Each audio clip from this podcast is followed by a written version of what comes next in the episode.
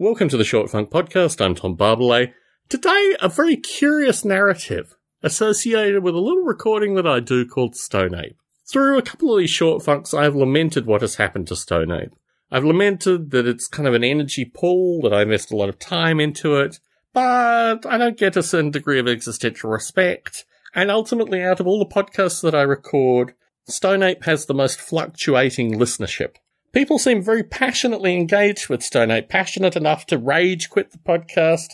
And in this light, when I even speculated about slowing down or stopping the Stone Ape recordings in Short Funk, after a couple of weeks, I started to have listeners to both podcasts contact me.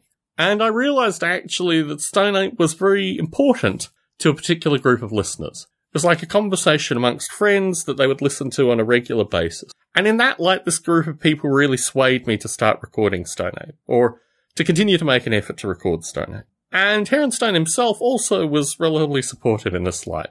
He might not be doing mind-blowing projects, he might not be doing things that are seen in, you know, progressing towards outcomes, Kickstarters, what have you. But I think just to have the opportunity to chat with a gentleman like Heron, eh, I can't sniff at it.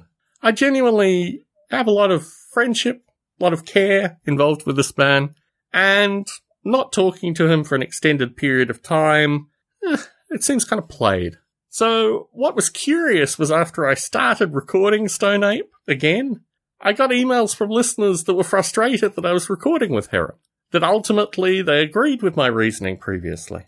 And they thought that really what was needed here not necessarily was a timeout session, but was just an opportunity for us to spend our respective times in our own particular projects. And I think the frustrations that a lot of these listeners shared with me associated with Heron's not moving forward in any regard, and us just kind of pick out the conversation, one of them in particular emphasized that he thought that this was something associated with himself as well. In some regard, Heron embodied his own inaction associated with various projects, and I thought that was interesting feedback.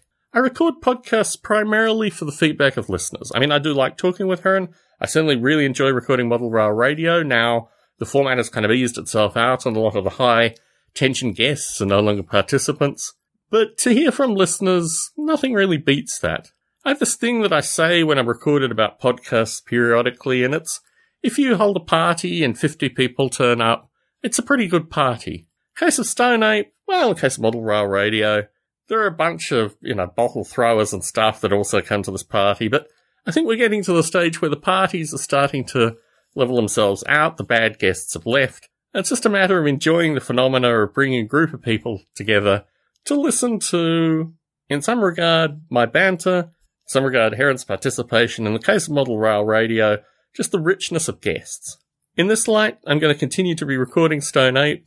I'm obviously going to continue to record Short Funk, and Model Rail Radio is already there in terms of the general recording schedule. So I don't think listeners really have a lot to worry about in the near to mid-term. But it is always nice to hear from listeners, and at these kind of reflective points, at these points where things might change, it's always nice to hear from listeners to reinforce what I'm doing. Tom Barbalet in San Jose, signing out.